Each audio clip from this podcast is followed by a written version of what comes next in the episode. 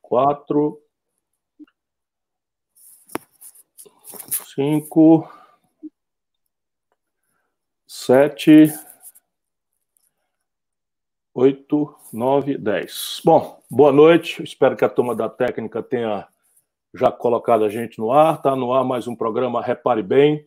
Hoje é um programa muito, muito, muito especial para mim, por razões públicas e por razões pessoais. Eu tive a honra, o privilégio, o prazer de ter aceito o meu convite para participar do debate, um dos homens públicos mais completos que eu já tive a oportunidade de conhecer e de conviver no Brasil. E olha que eu já tenho uma estrada de convivência, tenho orgulho e honra de ter conhecido e combatido, e combatido ao lado de muitos bons combatentes da luta brasileira.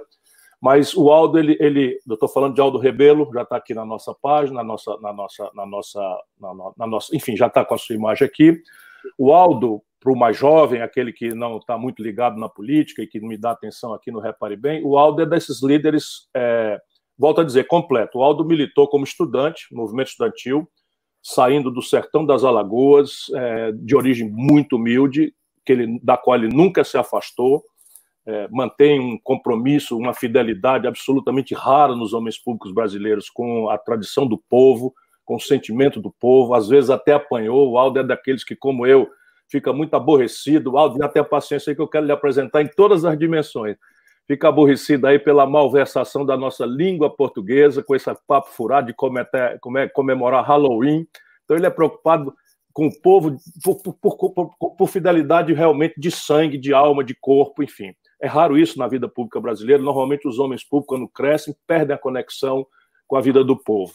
O Aldo, depois de ser líder estudantil, comandou a União Nacional dos Estudantes, vira um político e sucessivas eleições, todas com votação extremamente é, honrosas, em, num lugar difícil. Ele entra em São Paulo, apesar de ser natural das Alagoas, da terra do Teotônio Vilela e de outros tantos brasileiros de grande qualidade, entre eles os fundadores da República num, num tempo em que não é, Marechal Floriano e Deodoro da Fonseca preocupados aí em trazer a modernidade positivista para o Brasil, não é? O Aldo vem dessa linhagem aí, naturalmente, e eu volto a dizer, com uma qualificação muito grande. Parlamentar vira praticamente unanimidade na Câmara e sem nenhum tipo de fisiologia de clientelismo, de distribuição de, de, de, de privilégios, vira presidente da Câmara numa hora dificílima da vida brasileira, pacifica a Câmara Federal, faz a Câmara Federal andar, o que é uma coisa difícil em momentos como esse que nós estamos vivendo, por exemplo, uma fratura ideológica, descendo para a planície com o acatamento de todo mundo, é para o Aldo que as grandes tarefas são dadas. Eu preciso estender essa, essa coisa para vocês verem a qualidade desse homem com quem nós vamos conversar hoje. O Aldo é o homem que relatou o Código Florestal brasileiro. Você imagina, pressionado por ruralistas que têm o peso não é, da influência econômica, de, de serem aqueles que carregam o Brasil nas costas, do ponto de vista de divisa, dos dólares que vêm do estrangeiro pagar nossa conta de vida moderna, aqueles outros que não tendo essa, essa vocação têm uma visão ainda muito atrasada da relação com a terra, com o meio ambiente, ao mesmo tempo acreditado, respeitado por, pelas as linhas mais amadurecidas do movimento ambientalista do Brasil e do mundo, vai lá e consegue quase o impossível né, no entendimento que compreendeu as realidades brasileiras fora dessas, dessas radicalidades estéreis que fazem muita gente aparecer bem na foto, mas que não contribuem em nada para fazer avançar os gravíssimos conflitos brasileiros. E o Aldo sai do parlamento com essa experiência e vira um homem do executivo, brilhante.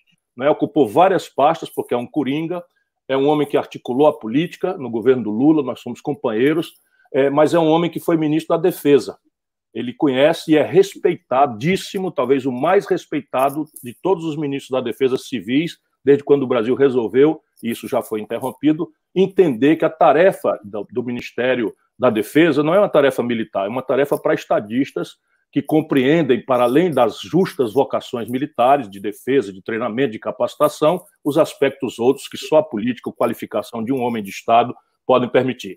Enfim, não exagerei nada. Eu poderia ainda seguir aqui com muitos outros atributos, e é com esse homem do parlamento, da democracia, da luta do povo, não é que conhece a questão militar, que nós vamos conversar hoje à noite.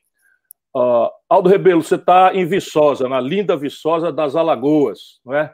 Está é, tá se cuidando, eu sei, já conversamos. Dona Rita, que está aí do seu lado, recebe nossos cumprimentos também. Mas eu queria lhe fazer uma pergunta: em Alagoas, é CSA ou Arapiraca? Não, rapaz, aqui. Boa noite, Ciro. Uma alegria reencontrá-lo aqui, meu amigo. Nós somos companheiros de longas jornadas da luta do nosso povo, desde a juventude. Você lá no Direito da Universidade Federal do Ceará, eu lá no Direito da Universidade Federal das Alagoas.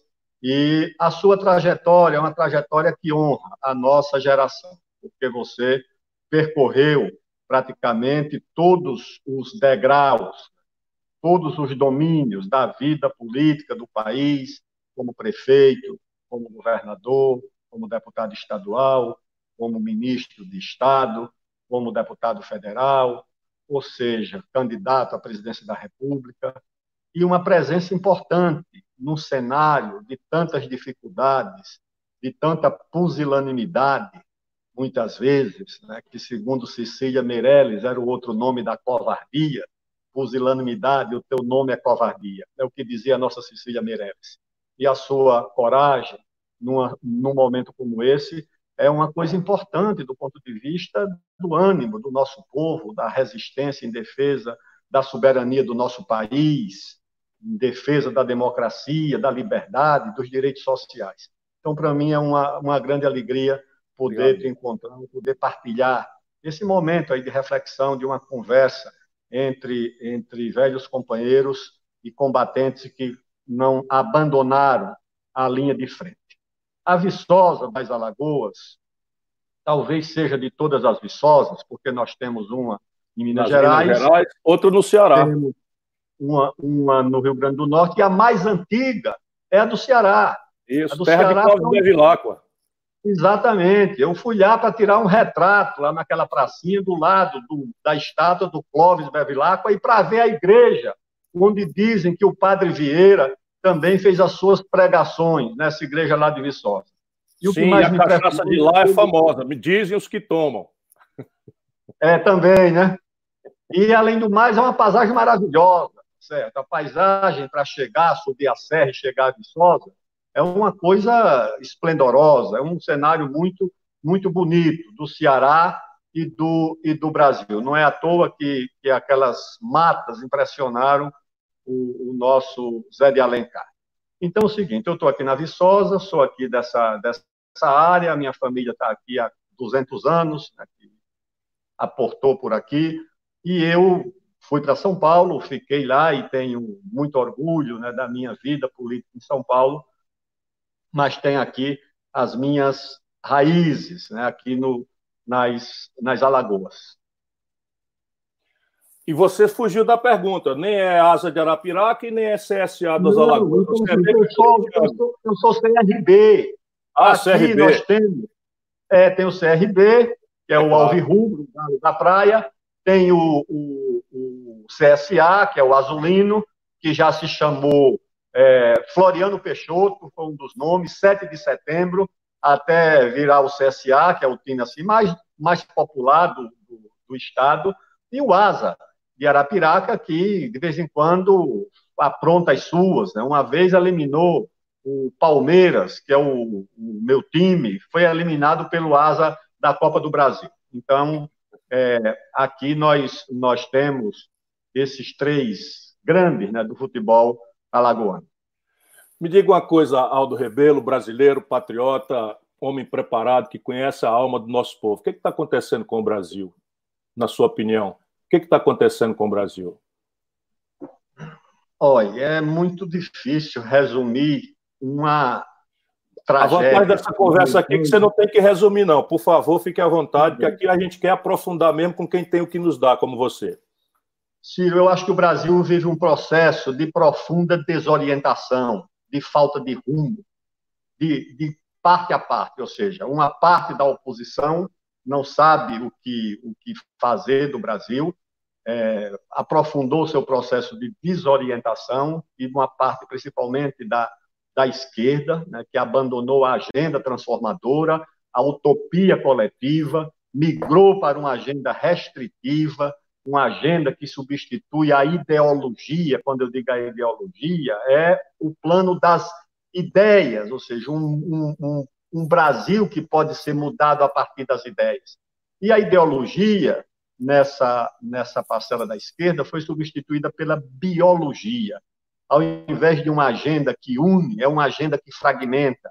Ao invés de uma agenda coletiva, de sonhos coletivos, é uma agenda de sonhos de frações da sociedade que se divide é, pela biologia, pelo gênero, pela cor da pele, pela raça e assim por diante. E as forças conservadoras, eu acho que mergulharam.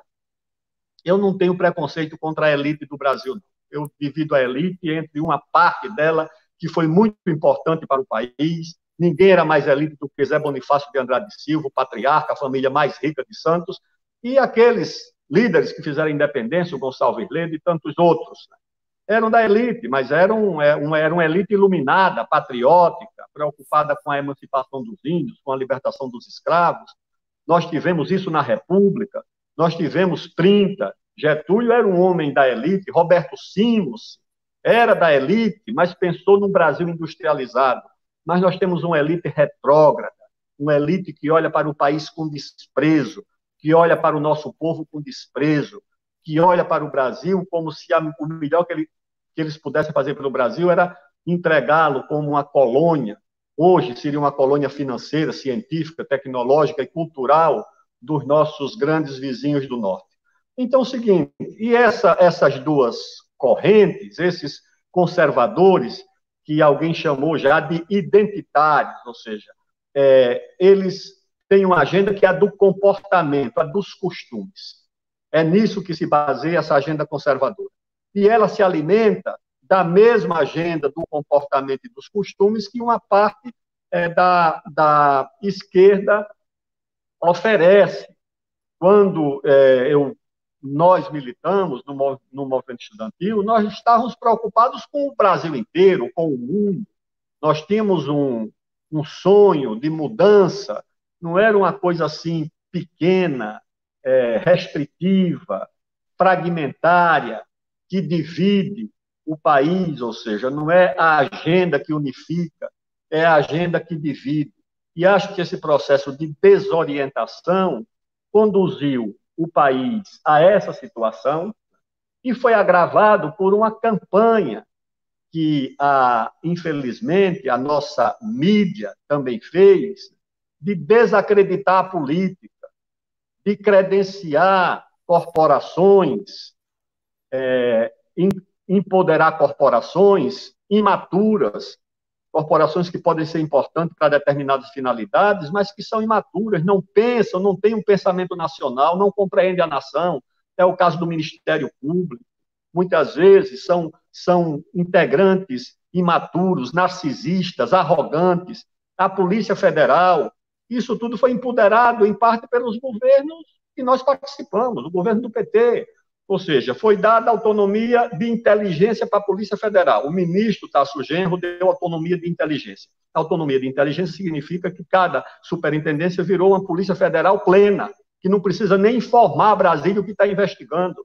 O Ministério Público acha que pode governar o país a partir das prefeituras, substituir os prefeitos, os governadores, substituir os ministros, substituir é, todo mundo. Essas corporações foram empoderadas. Acho que nós cometemos, na minha opinião, um erro na Constituição de 88. O que é que aconteceu na Constituição de 88? Nós estávamos recém-saídos do regime militar e havia uma convicção dos liberais, tanto mais conservadores quanto de esquerda, que precisava vacinar o país contra essa corporação que era dos militares. E para vacinar o país contra essa corporação dos militares, eles resolveram empoderar corporações civis que não estavam preparadas para isso. Criar um Ministério Público quase que completamente acima dos governos e acima do Estado brasileiro. Deram recentemente a essa Polícia Federal poderes que ultrapassam. Quem quiser saber o que é polícia, leia o livro lá do, do, do Stefan Zweig sobre o chefe de polícia do Napoleão. Polícia é assim: ou, ou, ou, o governo controla a polícia, ou a polícia controla o governo, tá certo? Ah, não, mas o, o, o Lula e a Dilma deram autonomia para a polícia. Eu digo, olha, você não pode usar a polícia para defender seus interesses próprios. Você não pode manipular a polícia para ser usada contra seus adversários. Mas se você não tiver uma, uma, uma subordinação da polícia a uma autoridade, a um poder, você transforma, de fato, essa polícia numa coisa absolutamente sem controle. É a polícia que faz campanha eleitoral, como, como já fez, delegados de Facebook. Eu acho até que esse, que esse presidente da República, ele estava com medo desse Moro estar tá usando a polícia contra ele, eu acho. Ele queria usar, mas também estava com medo da polícia ser usada pelo, pelo Moro contra ele, porque ele sabia que o Moro já tinha usado essa polícia em determinados claro. momentos. Então, eu acho, amigo, que nós vivemos um processo de desorientação, agravado por um governo é, que mantém o que é que mantém o, o Guedes, que é um fracasso completo. O que mantém o Guedes é que o Bolsonaro foi eleito para fazer duas agendas: a do Moro contra a política e a do Guedes contra o país, para privatizar tudo, entregar tudo, dilapidar essas reservas que nós temos. Já gastou esse ano quase 60 bilhões de dólares das reservas e vai terminar querendo estourar o resto. Vender o nosso patrimônio no momento em que, em que o Brasil está fácil de ser comprado. Não é o momento de você, quer dizer, momento algum, mas principalmente agora, vender patrimônio público, entregar patrimônio público, mas não restou ao Guedes outra política econômica. E acho que o Bolsonaro ele está no impasse, tá certo? Ele pode ser derrubado pelo fracasso do Guedes, mas ele também tem de ser derrubado se tirar o Guedes, se contrariar interesses que o Guedes representa, ou seja, se correr o bicho pega, se ficar o bicho come. Para onde é que nós estamos indo? Eu, eu compreendo, assim, tenho muita afinidade, o, o, que o Aldo falou, eu vou só repetir, é, sem o brilho dele, mas para simplificar para nosso internauta mais jovem, ou para aquele que não teve todas as premissas aí de um grande debate que o Aldo conhece. Mas, basicamente, a opinião do Aldo, parece muito com a minha, é de que nós estamos com uma crise grave, gravíssima, e que, basicamente, o que está acontecendo é uma brutal desorientação dos dois lados que ainda mandam não é, na vida brasileira. De um lado, uma direita que, ou, ou um pensamento conservador que tem duas bandas, uma delas é de gente que pode ser resgatada, na ideia de Bonifácio, enfim, de, de, de, de Simons, empapuçar de um lado e outro, brasileiros da elite que serviram a, construção de uma nacionalidade brasileira, que tinha um sentimento nacional. E a outra banda dessa elite, a pátria é, entreguista, escravocrata e, e bandida. Aí digo eu, não diz o Aldo, que é, por além de muito inteligente, elegante. Não é? Aí, o outro lado, uma esquerda que, para além de perder a ideia não é, de um enfrentamento, vamos dizer, revolucionário, idealista, ele diz, ideológico, no sentido de colocar um conjunto de ideias, abre mão disso e, como não abriu mão do sentimento de solidariedade, entende que a, a proteção desses interesses, que alguém chama de identitários, é, significa, vamos dizer, o exercício de uma revolução ou de uma proteção do futuro. E que uma coisa nem outra tem sido capaz de equacionar a estratégia de desenvolvimento do Brasil, aquela que poderia dizer a cada brasileiro que tem um lugar para ele, se não agora, mas a compreensão dos sacrifícios em direção a um lugar em que todos teremos uma oportunidade de criar com dignidade nossos filhos, pelo valor do trabalho, da decência, e impor ao mundo respeito à nossa autodeterminação e à nossa soberania. Desculpa se eu resumi de forma muito precária, mas agora a pergunta é: muito bem, eu também vejo assim, e para onde é que nós estamos indo desse jeito? O calendário eleitoral aguenta eu creio, Ciro, que esse caminho de confronto é, vai, vai se esgotando. As, as energias de quem faz o confronto e principalmente aquelas de quem tem que, de uma forma ou de outra, participar dele. Eu acho que a construção de um outro, de um outro caminho, de uma outra alternativa, se impõe, como já se impôs em outros momentos da vida nacional às vezes nem se impõe pela pessoa certa, mas às vezes se impõe também pelo, pelo caminho adequado. E que a, a, as forças capazes de reorientar o país no caminho é, do crescimento, da prosperidade, que é uma agenda praticamente abandonada. Essa agenda do desenvolvimento do país, uma agenda generosa, unificadora. Se você falar com o movimento sindical, ele é a favor do desenvolvimento. Se você falar com o empresariado, ele é a favor do desenvolvimento, do país retomar o crescimento. A redução das desigualdades que voltaram a crescer no país, quem é que é contra? É só uma fração sectária e, e muito antipopular. Todo mundo é a favor de reduzir as desigualdades, não só via salário, mas principalmente serviços públicos, educação, consolidar o, esforço de consolidar a democracia no Brasil. Agora, para isso, movimentos importantes precisam ser feitos, que eu vejo também que uma parte da esquerda não faz. Porque o Brasil é um país muito desigual, muito desajustado. Você tem a vanguarda da ciência, da tecnologia, do conhecimento em lugares como Campinas, ou como São José dos Campos, onde tem um laboratório de aceleração de partículas, lá do professor Rogério Cerqueira Leite, você tem o Centro Tecnológico da Aeronáutica em São José dos Campos, e você tem aquele Vale do Amazonas empobrecido, com a, a menor expectativa de vida, com molestias infecciosas, os nossos indígenas morrendo abandonados naquelas aldeias lá da Amazônia, com tuberculose, com doenças infecciosas, subnutridos, eu vi isso de perto. Vi isso de perto ah, muitas vezes. Então, você tem é esse país desigual, esse país desequilibrado, esse país desajustado, esse país que se divide não apenas politicamente, ideologicamente, ele se divide também culturalmente.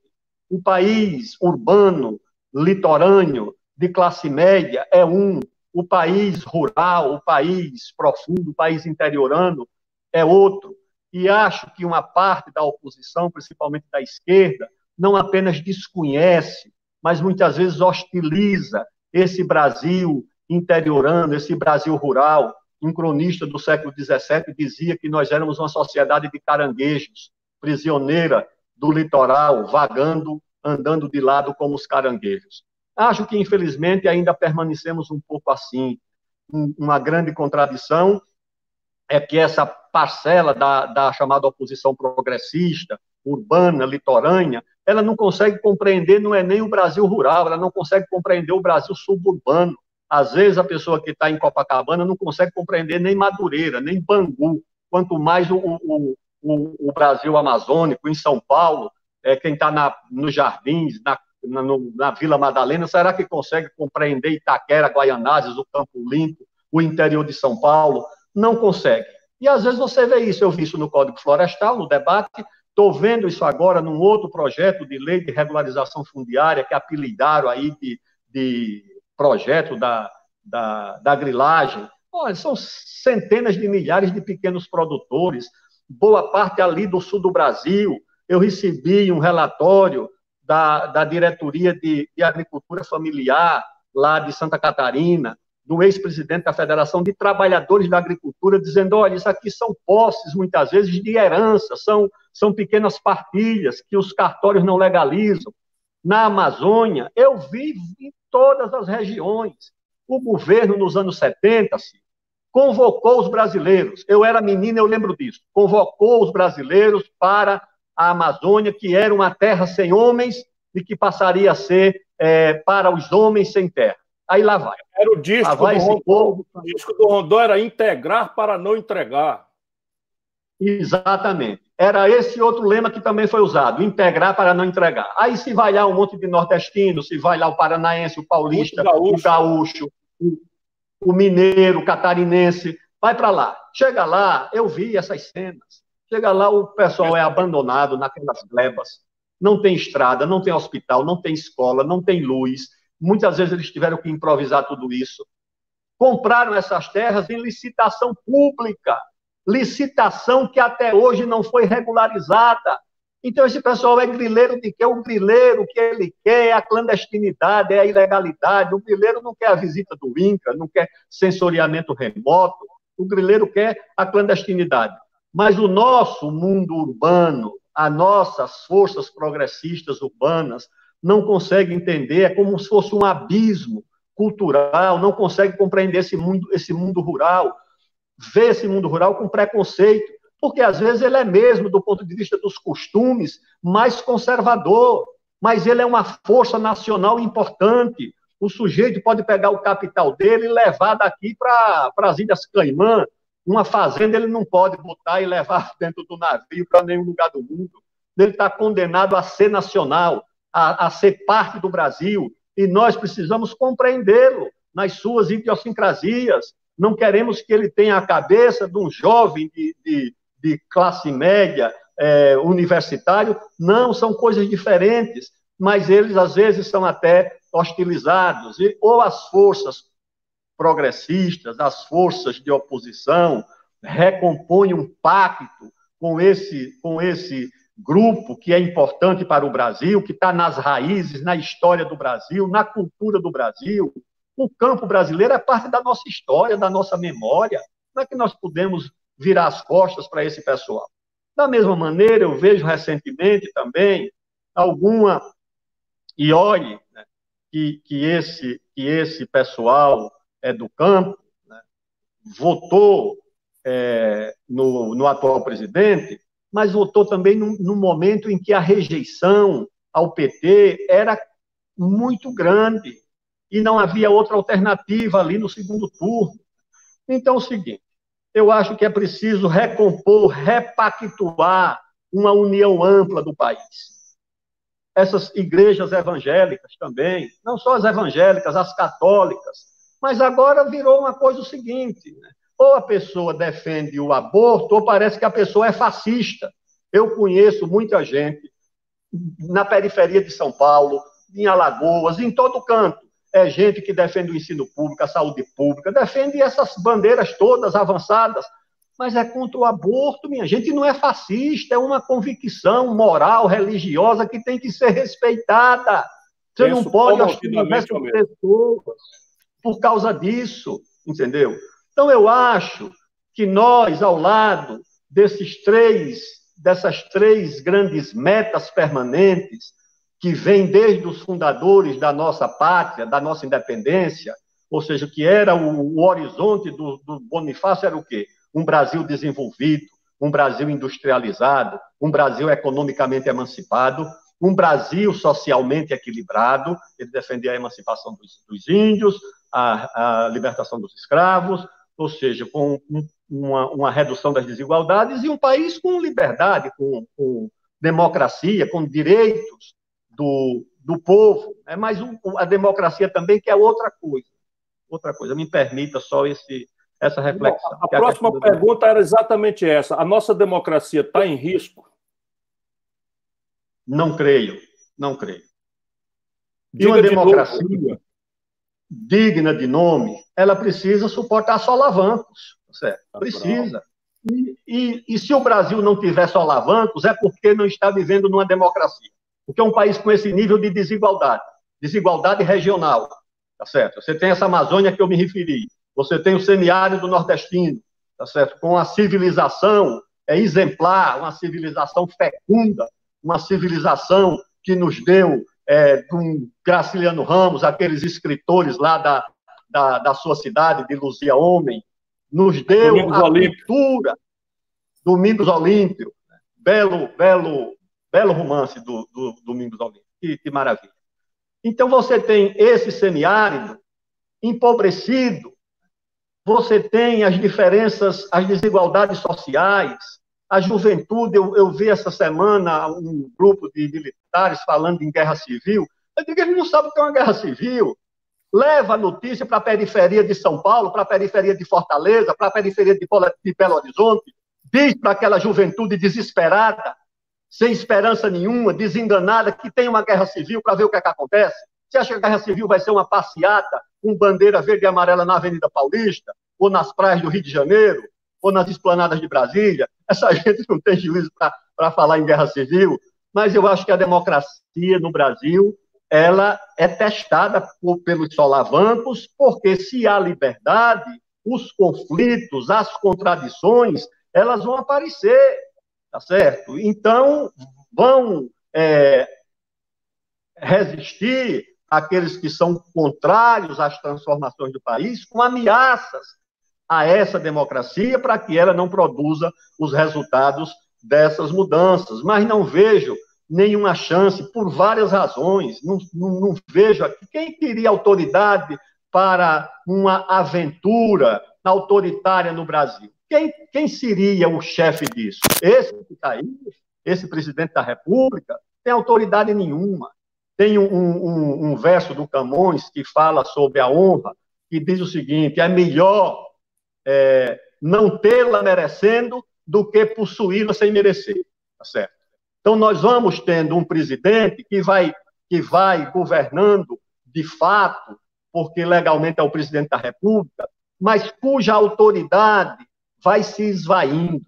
Tá certo? As pessoas não olham para o presidente da República como aquele líder que não é apenas um gestor, um administrador, um líder espiritual do país no momento difícil, que anima a população a enfrentar essas dificuldades sociais, econômicas, é, pandemia, como não, não tem, é esse que vai liderar? Eu não acredito. Tá? Os militares que passaram pela experiência de, de 64, quando um golpe civil, o empresariado de São Paulo, a embaixada americana, a gloriosa Conferência Nacional dos Bispos do Brasil, a mídia, pelo que tinha de melhor, não era o jornalismo de quinta categoria, era um Alberto Dines, um Antônio Calado e outros que faziam os editoriais. Esse pessoal organizou o golpe e, no, no fim, eles entraram.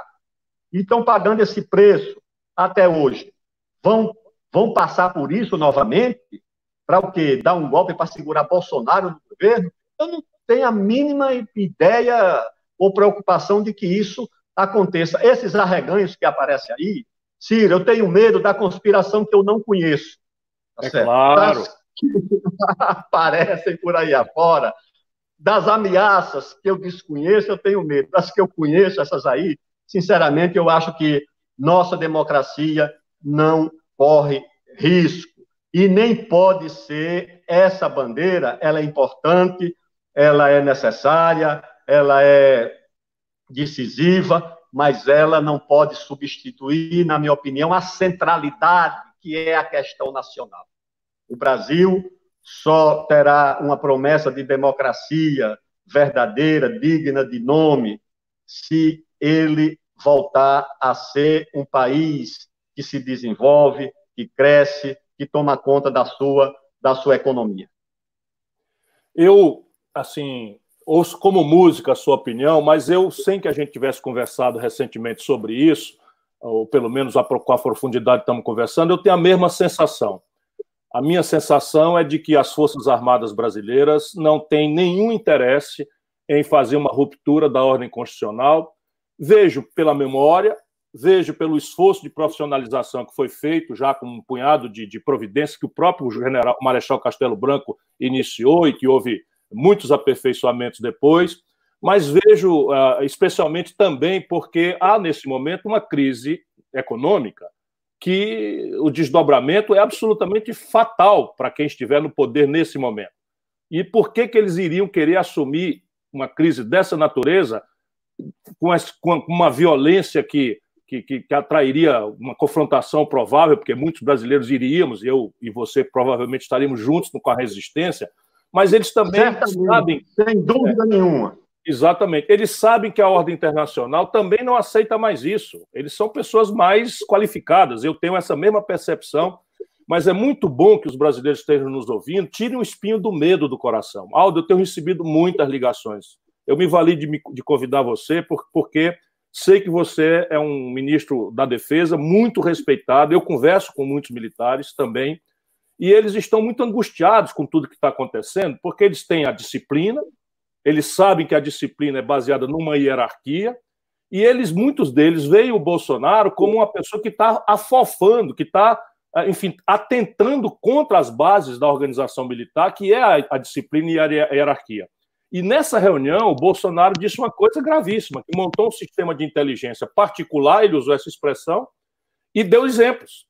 Aí diz assim: que ele tem um policial civil é, no, no Pará, que tem um capitão da infantaria no Ceará. E veja, quer dizer então que o general comandante da décima região tem sob sua, seu comando um capitão que reporta direto ao presidente pelas costas dele. E, isso os militares, pelo que eu conheço, não suportam. Não, não, não, não, não suportam. E evidentemente que eles sabem que o comandante em chefe das Forças Armadas é o Bolsonaro.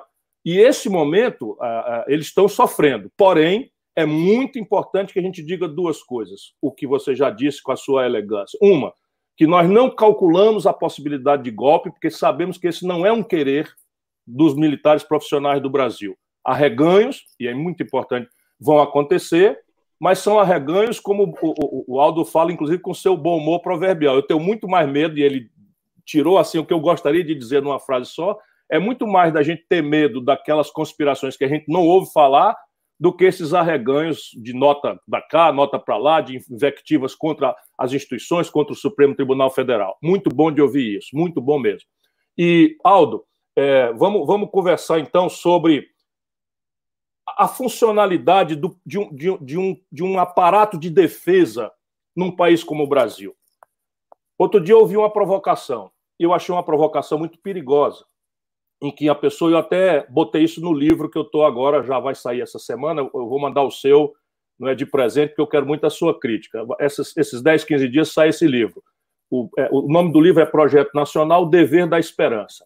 E eu tento aprofundar ali a compreensão do que está acontecendo e propor saídas para o Brasil, naturalmente, para serem melhoradas pela crítica, pela discussão. E, e, e o seu exemplar eu farei chegar pessoalmente, porque a sua crítica eu espero e preciso.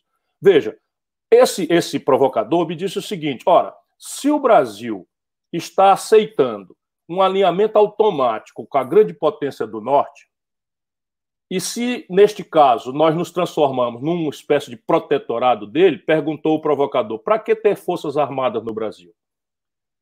E eu disse para ele: olha, esse é um raciocínio muito perigoso, porque eu advogo um projeto nacional de desenvolvimento, e para a gente ter um projeto nacional de desenvolvimento, a gente tem que ter duas pernas. Uma, um esquema, uma estrutura de defesa profissional, extremamente bem moderna e equipada, com efeito dissuasório. O Brasil não tem vocação nem aptidão histórica nenhuma para agredir ninguém. Mas se a gente não tiver força dissuasória para dizer neste pedaço de chão do planeta Terra, quem manda somos nós.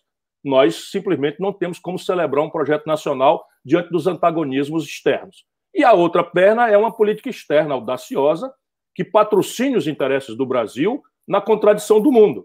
Porque ninguém é nosso aliado, ninguém é nosso parceiro, ninguém quer ver o Brasil com esse sonho de Bonifácio, seu e meu, um país industrial, com grande autonomia científica e tecnológica, com tecnologia para botar satélite, com, com foguete nacional brasileiro, é, porque essas tecnologias elas são disruptivas da dependência em que hoje o país está subordinado.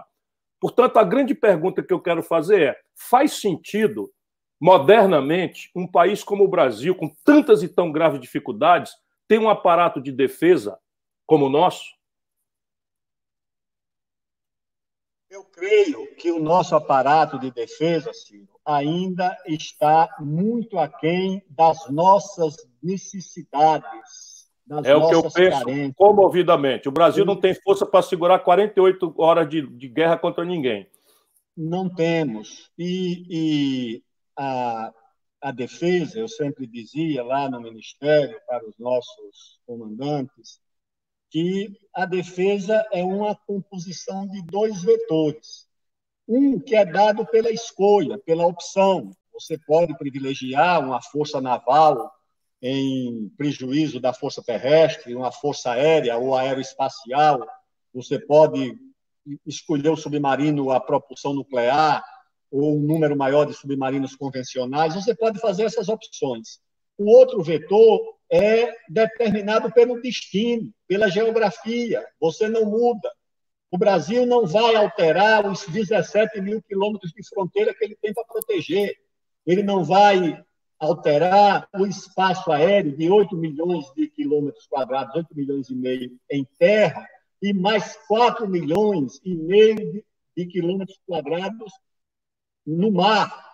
Nós não vamos escolher se temos ou não 7.500 quilômetros quadrados de litoral, e vamos precisar de uma segunda base naval, que nós não temos, já temos uma esquadra no Rio de Janeiro, vamos precisar da segunda. Então, na verdade, eu acho que a força armada do Brasil é muito aquém das nossas necessidades, do nosso tamanho, dos nossos desafios e daquilo que nós temos para proteger. Se nós tivéssemos a fronteira do Uruguai de 500, 400 quilômetros, tudo bem. Não, nós somos um país continental com muitos desajustes E, além do que, as Forças Armadas no Brasil suprem muitas deficiências do Estado brasileiro, em muitas áreas. Eu sempre também dizia que o Brasil, as Forças Armadas acumulam uma dupla função: a função de defesa da pátria e a função da construção do país, a construção científica. Os nossos dois primeiros computadores, um foi feito com a Marinha, que se chamava Cisne Branco, e depois a Aeronáutica fez um com a USP, que botou o nome de Patinho Feio. Nós fizemos o programa nuclear com a Marinha, que é um programa nuclear basicamente civil. Nós fizemos o programa espacial com a Força Aérea.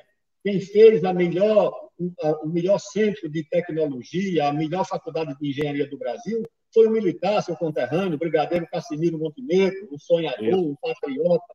Grande cearense. Grande cearense. provar que as Forças Armadas não são xenófobas, Cassimiro Montenegro foi aos Estados Unidos, foi, foi ao MIT, trouxe um americano para fundar o, o, o, o, ITA, e esse americano foi o primeiro reitor do ITA. O primeiro reitor do ITA foi um americano. Ou seja, nós fizemos com as Forças Armadas outro grande brasileiro, o, o, o almirante é, Alberto da Costa Silva, que também fundou o CNPq, fundou o, o, a FINEP também foi, foi fundada nos, nos governos militares, ou seja, ajudaram a construir o Brasil e a construir também socialmente na Amazônia. A presença do Estado se dá basicamente pela presença das Forças Armadas. São aqueles navios hospitais da Marinha, a presença daqueles pilotões de fronteira, dando assistência aos indígenas. Eu vi, Ciro, uma vez, lá na fronteira, acho que com o Suriname ou com a Venezuela, uma dentista, uma jovem dentista é, da aeronáutica, uma tenente, segurando um menino já de uns 10 anos, um índio, escovando os dentes do menino, ela mesma. Eu disse, tenente, e esse menino não sabe escovar os próprios dentes? Ela disse, ministro, esse menino nunca viu uma escova na vida. A primeira vez que esse menino está vendo uma escova é agora. Vila na fronteira com o Peru, um município inteiro, sabe? Esses municípios que são quase do tamanho do estado de Alagoas. O prefeito chegou e disse, ministro, já estava na época de remover uma médica, uma moça formada na UFMG, e foi lá como médico ganhando 6, 7 mil reais, podia estar ganhando 50 mil, trabalhando em 5 ou 4 ou 5 prefeituras. Lá, ele disse, não tira essa moça daqui não, que é a única médica que temos no município. Então, as Forças Armadas, elas, de fato, exercem funções subsidiárias para suprir deficiências do Estado brasileiro em área como ciência, tecnologia, para fazer esse reator multipropósito, que é um reator para fazer material radioativo para finalidades médicas. É na Marinha que nós vamos fazer isso, com um projeto argentino que nós assinamos quando eu estava no Ministério da Defesa. Então, é o seguinte, as nossas Forças Armadas precisam de recursos, são instituições necessárias. Todos os grandes países, os Estados Unidos, a China, a Rússia, valorizam suas instituições armadas, porque elas também são detentoras de valores. O general Zenildo, que era um patriota, que foi o, último ministro do Exército no governo do Fernando Henrique, o que é que ele fez? Ele disse que a fundação do Exército Brasileiro é em Guararapes, no dia 19 de abril de 1654, quando nós derrotamos os holandeses preocupado com os nossos vizinhos, o general Zenil batizou um batalhão de engenharia em Roraima com o nome do Simão Bolívar. Você não vê uma estátua do Simão Bolívar em nenhuma universidade brasileira, mas tem uma estátua do Simão Bolívar no batalhão de engenharia de construções de Roraima. O Zenildo era um grande patriota. Não sei se ainda é vivo, se for, vai minha homenagem para ele. O batalhão São Martim, que foi feito lá no Rio Grande do Sul, em homenagem ao, ao patriarca da independência argentina. Ou seja, essas Forças Armadas cumprem esse papel também no imaginário da, da população, de detentor de valores, de história, da memória, da unidade do Brasil. Quando o Brasil enfrentou quatro guerras civis simultâneas, que quase esfacelou o país, quase desintegrou o Brasil, na época da regência, nós tivemos, ao mesmo tempo, simultaneamente, uma guerra civil no Rio Grande do Sul, os farrapos, uma guerra civil na Bahia, a Sabinada, uma guerra articulada com o Rio Grande do Sul, essa da Bahia, uma guerra civil no, no Maranhão, abalaiado, e uma guerra civil no Pará, que foi a mais sangrenta de todas. Eram quatro guerras civis simultâneas num país em formação, onde a consciência nacional era frágil, onde não existia. Imagine, imagine a situação de você ter um império sem imperador, uma monarquia sem monarca. Ou seja, não tinha autoridade. O Feijó disse: Isso aqui ninguém está obedecendo mais ninguém. O Brasil, como governo, não existe mais. Foi o Exército, que era a única instituição nacional. Daí veio o Caxias. A pacificação do país, manteve a integridade do território, apoiou a abolição, apoiou a república. Depois fizeram uma guerra civil entre eles, que foi o tenentismo, né? militar de um lado e do outro. Apoiaram depois os Getúlio.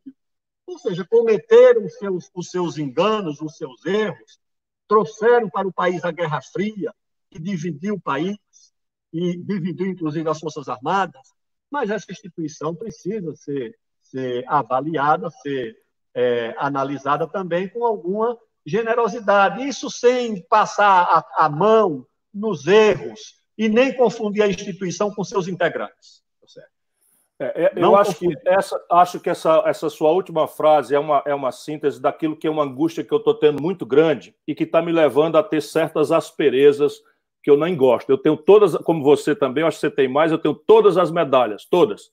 Eu recebi as medalhas da Força Aérea, da Marinha, da Aeronáutica, enfim, da, da, da, do Exército, tenho todas as medalhas.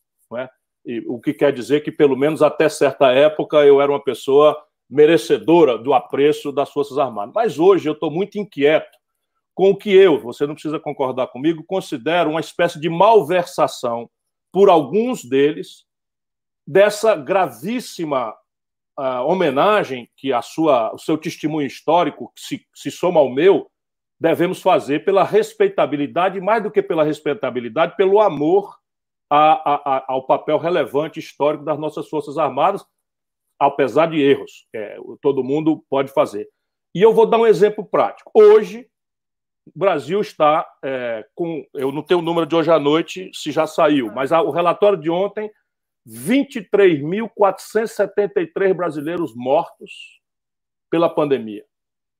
E o Brasil é o país que menos testa no mundo. É um país que está tendo agora uma, uma novela de escândalo de desvio de dinheiro em matéria de enfrentamento da pandemia. E o Ministério da Saúde é ocupado por 20 militares, nenhum deles com formação em saúde, por manipulação do Bolsonaro. Eu não acho que o general que se dispôs a cumprir essa missão tenha ele própria responsabilidade. Mas quando o Bolsonaro faz isso, a minha advertência fraterna, respeitosa, é de que quando forem 100 mil, que Deus nos livre, mas todas as simulações hoje das universidades simulam para agosto o Brasil chegando em 125 mil mortos, isso vai para a conta de alguém. Isso vai para a conta de alguém. Quando um, um, um, ministro politiqueiro, eu hoje recebi uma demonstração fraterna de um amigo meu militar. Tem um, um pouquinho de paciência aí, porque refere artigo que você deve conhecer de cor. Né, ele me, ele me dizendo que eu cometo um erro quando eu chamo o Heleno de general. E eu me penitencio. Eu, de fato, eu não devia fazer, porque quem está malversando o título nobilíssimo de general é o Heleno, que é um político. E por, aí ele me diz: isso está desde o Góes Monteiro no Estatuto dos Militares, que dispõe no seu artigo 28, inciso 18, determina que os militares se abstenham na inatividade do uso das designações hierárquicas. A. Em atividades político-partidárias. B. Em atividades comerciais. C. Em atividades industriais. Ou seja, quando ele se refere como general, ocupando um cargo político-partidário de ministro de um governo eleito, enfim, civilmente, ele é que está fraudando o código, o código de ética militar e, portanto, se submetendo até às, às funções disciplinares dessa questão. Mas o que eu digo é quando ele solta uma nota. Em, em, veja, não precisa concordar comigo, Aldo. É, é, só eu que quero pedir sua reflexão com a sua ponderação e superioridade generosa, não é? Eu estou no meio dessa, dessa luta hoje. Então, quando ele pega, por exemplo, o ministro Celso de Mello recebe uma petição de quatro partidos políticos. E nessa petição, esses partidos políticos, entre os quais está o meu partido, o PDT, nós estamos pedindo que, na esteira do inquérito que apura essa, essa confrontação, cheia de artigos do Código Penal, a serem verdadeiras as acusações recíprocas entre Moro e Bolsonaro, o, o, o, o ministro, o, ministro Celso de Mello, que relata o inquérito pedido pela, pela Procuradoria-Geral da República, recebe uma petição nossa em que nós estamos pedindo que outros elementos de prova se acostem aos autos. E juntamos lá depoimento, a cariação, uma série de coisas, e pedimos, nem damos muito de dar ênfase a isso, a, a, a, a abertura do sigilo de comunicação dos celulares do filho do Bolsonaro, que parece estar entranhado nessas coisas todas, e do próprio Bolsonaro. Não era, não tinha centralidade. O que, é que faz o ministro Celso de Mello em rigoroso cumprimento da lei? Baixa ao Ministério Público para que ele emita parecer. Ou seja, não fez absolutamente nada. Aí, aí sai o, o ministro Heleno, não é? que está malversando o título é, de, de, general contra o Código, agora eu estou sabendo pelo artigo 28, inciso 18 do Código de Ética Militar, solta uma nota que não nos deixa, nós democratas, outra alternativa que não confrontá-lo. Desancando o poder civil, a democracia, o Estado de Direito Democrático, como se a ele se atribuísse uma tutela para dizer o que é ou não é tolerável numa democracia. Quem é democrata estava obrigado a se solidarizar com as instituições e repudiar essa intromissão indevida que só desmerece, digamos, essa linda história que você resumiu com, com generosidade merecida, que é o mesmo sentimento que eu tenho. Volto a dizer, tenho todas as medalhas, todas as medalhas e tenho muita honra disso. Não é? E acho que é essencial para um país como o nosso, para além de tudo mais, que a gente ame as Forças Armadas, porque senão nós não, ter, não teremos projeto nacional. E, e para amar Forças Armadas é preciso que eles se compenetrem por, pelos da ativa, que estão se comportando muito bem, mas também por aqueles outros que, portando o título, são vistos no simbólico como expressão de uma coisa muito ruim e abominável que nós não queremos concordar. Não concorde comigo, mas reflita só sobre isso que estava na sua frase no final. As instituições merecem todo respeito e acatamento, apesar ou a despeito de alguns dos seus membros com os quais não devemos confundir a instituição. Exatamente. Aliás, você citou um personagem cuja biografia foi escrita por um jornalista carioca, tem o título de O General Góes Depõe. É a biografia do General Góes Monteiro. O General Góes Monteiro é alagoano, foi o chefe militar. É um homem extraordinário. É e foi tudo, tudo. No, no, no governo Getúlio, ele era o condestável da República. E nessa biografia, eu lembro que ele faz uma advertência que a pior mazela das Forças Armadas no Brasil é a vocação de alguns dos seus integrantes para a milícia e a gendarmeria. Ou seja, integrarem as Forças Armadas em lutas políticas internas, transformar as Forças Armadas em gendarmeria de grupos sociais, em milícia, a palavra é essa, certo? até uma palavra contemporânea, em milícia. Esse, essa advertência do general Góes Monteiro era exatamente por conta daqueles pronunciamentos dos anos 50, onde se reuniu um grupo de capitães, de oficiais, e achavam que podiam determinar o rumo do país. Eu fiz, inclusive, uma nota sobre um artigo né, para essa para um, portalzinho aqui sobre esse, esse, essa carta do general Heleno, das consequências imprevisíveis, e dos colegas dele, que também falaram de desfecho imprevisível e até da guerra civil. Eu digo, mas essa gente não conhece a história do Brasil, não já viu o que, é que guerra civil produz? Falei dessas quatro simultâneas, falei da revolta federalista, das degolas de parte a parte. Aliás, encontrei uma foto do maior degolador dessa rebelião, que era um, um uruguaio chamado Adão Latorre, que numa noite degolou 200 oficiais e soldados do, dos legalistas. Nós tivemos Canudos, a carnificina de Canudos. Nós tivemos depois a, a, a revolução, de, a, o tenentismo, a Guerra dos Tenentes, que era uma guerra civil entre militares, rebeldes e, legalistas. Você já achou um pouco que o Brasil já conheceu de guerra civil? Hoje, numa sociedade dessa, fraturada, nessas metrópoles, se começar uma guerra civil, o que é que vai acontecer no país? Guerra civil não tem lei, não tem legalidade. É essa a, a, a mensagem que você vai dar para os nossos jovens? Ó, oh, pessoal, está tá, tá vendo desemprego? Não tem esperança no futuro, não tem, não sabe como vai ser o amanhã, tem uma guerra civil aí. É isso? Isso não é uma coisa séria, isso não é uma coisa decente, isso não é uma coisa decente para o país. Essas pessoas não têm direito de fazer esse tipo de, de, de ilações. Isso não, não é sério. O Brasil precisa de coragem, o Brasil precisa de determinação, mas para resolver no campo das ideias, da política, a não ser que achem que vão intimidar alguém, entendeu? Intimidar, acha que vão intimidar alguém com essas bravatas? Ah, calma lá, entendeu? Tá certo? Alguns disseram alto lá para o STF. Alto lá para quem acha que vai intimidar alguém com, essa, com esse tipo de fraseologia. Não, isso é inaceitável.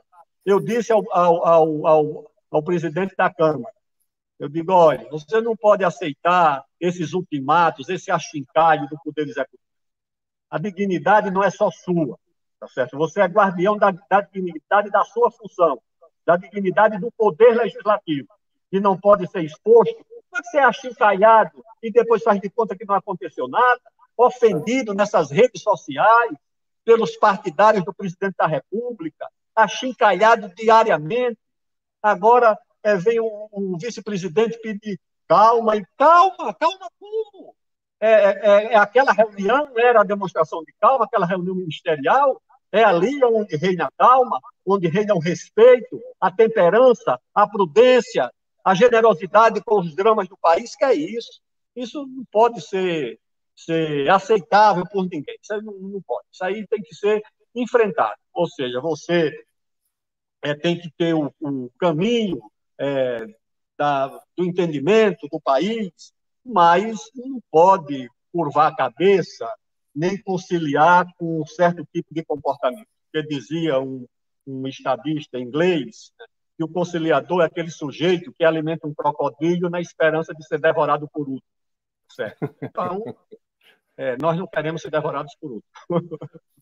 Você é absolutamente notável, meu velho camarada. Deixa eu lhe fazer aqui uma ponderação que pretende, eu juro para você, que é, eu estou precisando, esse, esse sexagenário confinado aqui está precisando disso, esse patriota que, como você ama esse país e vai dar por ele o que for necessário, eu quero que você termine com, com, com uma palavra forte de esperança, inclusive para mim, que vivo no combate aí, como eu sei que você também vive. Aliás, você precisa urgente voltar, porque a sua falta é muito grande em todas as, em todas as as possibilidades que você tem, inclusive de representar um novo projeto para o país, que é o que nos, nos mais fortemente liga olhando para o futuro. Deixa eu lhe dizer aqui, eu vejo que agora em setembro estará exaurida a ajuda né, para as vítimas da, da econômicas da pandemia. Ali por, setembro nós só temos dinheiro pre, previsto pelo governo até junho. O Guedes falou em esticar isso para mais dois, três meses com 200 reais é, as primeiras indicações, hoje saiu uma deflação a maior da história do Plano Real, desde o Plano Real até cá, como sintoma da, da, da, da depressão econômica mais severa que o país já assistiu. Nós estamos aí indicando que o Brasil está produzindo, daqui até setembro, entre 6 e 10 milhões de novos desempregados, para se somar aos 12 milhões de desempregados em números redondos que já tínhamos, chegando ao pior número de desemprego da história é, a pandemia, ali por setembro, a serem verazes, eu espero muito que Deus nos ajude a, a, a, a desmoralizar esses estudos, mas é a ciência que está já com forte, é, vamos dizer, qualidade estatística, porque na medida que o tempo passa, as estatísticas vão se aprimorando, já tem amostras muito grandes, falam-se 120 mil brasileiros mortos ali por agosto. Então, eu estou simulando ali, quando nós fomos ao 7 de setembro, que é, nos é uma, uma, uma data muito cara, é, é, é, o Brasil estará com a pior crise de saúde pública da história, teremos batido os trágicos números da pandemia de 1918, que foi a gripe espanhola, é, estará com a pior crise econômica da sua história, sem rival em nada parecido, pelo triplo, pelo quádruplo da pior hora que nós já tivemos, e a crise política brasileira, produzida diariamente por essa visão sectária, agressiva e fragmentária do atual presidente da República, a quem competia a tarefa de nos liderar, ainda que nosso papel fosse em oposição, isso não quer dizer que a gente não, não seja liderado daquele a quem tocou a honra especial de merecer a maioria dos votos dos brasileiros que nós amamos, a despeito de terem votado ou não neste ou naquele, naquele partido. Eu, pelo menos, amo a todos, não é, com muita intensidade, né, e quero muito convencê-los a todos, nós precisamos ir para outro caminho, mas eu não considero que 70% do povo brasileiro é fascista. Eu não considero que 70% do povo gaúcho é fascista. Eu conheço a história não é, do Brasil, conheço a história desse povo e acho de uma perversão certos grupos da velha esquerda brasileira não percebem que estão dizendo, ao chamar né, todo mundo que votou no Bolsonaro de fascista, estão falando de 70% do eleitorado de Minas Gerais, que deu, por exemplo, vitória a Dilma contra o Aécio. As Minas Gerais, do, do Tiradentes ao Itamar Franco, passando por Tancredo Neves, a quem o Brasil tanto deve. De repente, agora, por esse reducionismo estúpido, 70% do povo de Minas é acusado de ser fascista. Né? O Rio Grande do Sul, que deu tantas vitórias extraordinárias à esquerda na vida inteira, né? agora 70% talvez do povo mais politizado do, do, país, que é o povo gaúcho, chamado de, de, de, Eu não penso isso. Eu penso que nós cometemos erros gramaticamente graves. Você radiografou isso com um brilho, com uma doçura e com uma, com uma, com uma severidade científica, para além da sensibilidade política. Mas o cenário, meu irmão, é esse: é uma crise de, de saúde pública sem precedentes, uma crise é, econômica sem precedentes e uma crise política introduzindo passionalismo irreflexivo e um, uma, certa, uma certa ronda da anarquia e do caos. O Brasil vai chegar em 2022 capaz de abrir um fraterno e generoso debate sobre o futuro? Eu tenho dúvidas sobre a capacidade dos atuais dirigentes, liderados pelo presidente, conduzir o Brasil no meio dessa tempestade. Tenho dúvidas, certo? Eu é, era deputado e participei do processo de, de impedimento do, do, presidente Collor, primeiro presidente eleito pelo voto do povo. Não achei que foi uma experiência construtiva para o país, caçar o mandato do primeiro presidente eleito pelo povo. Não achei a mesma coisa também no, no, impedimento da presidente Dilma. Então, a princípio, eu não sou favorável, mas a minha impressão é que não há conserto para o atual governante, tá certo? O presidente Bolsonaro, na minha opinião, perdeu perdeu todas as condições, tá certo? De unificar minimamente o país, as instituições, ele não consegue dialogar com o Congresso, com os governadores, com os prefeitos, com a imprensa, com o mundo político. Ele, pelo contrário, trata a linha do, do, do presidente, Ciro, é a linha do confronto, para a qual aquela reunião demonstra isso. Quando ele diz que quem foi elogiado por um determinado jornal está demitido, é porque ele quer o alinhamento em torno do confronto. Ele quer arrastar não apenas o governo, o ministério, as instituições para o confronto e o país para o confronto. E há uma lei da guerra que diz o seguinte: né, quando você acha que pode vencer a guerra, você não vai fazer a paz. Então, ele acha que essa linha de confronto é a linha que pode dar a vitória a ele. Então, eu não vejo, sinceramente, sou conciliador, sou pacificador, sou do diálogo, mas esse governo aí eu acho que não tem nenhuma condição de conduzir o Brasil. Acho que o Brasil vai ter que encontrar um caminho de afastar o presidente da República, porque ele vai ser um fator desagregador, principalmente se o Brasil tivesse bem, a agenda dele tivesse bem, a economia tivesse bem, que as loucuras dele seriam absorvidas né, pela, pela, pela funcionalidade do, do sistema. Mas nessa situação, acho que não tem condições. As minhas palavras, geralmente, são, têm muita esperança. Acho que o Brasil já enfrentou muitos desafios, muitas dificuldades.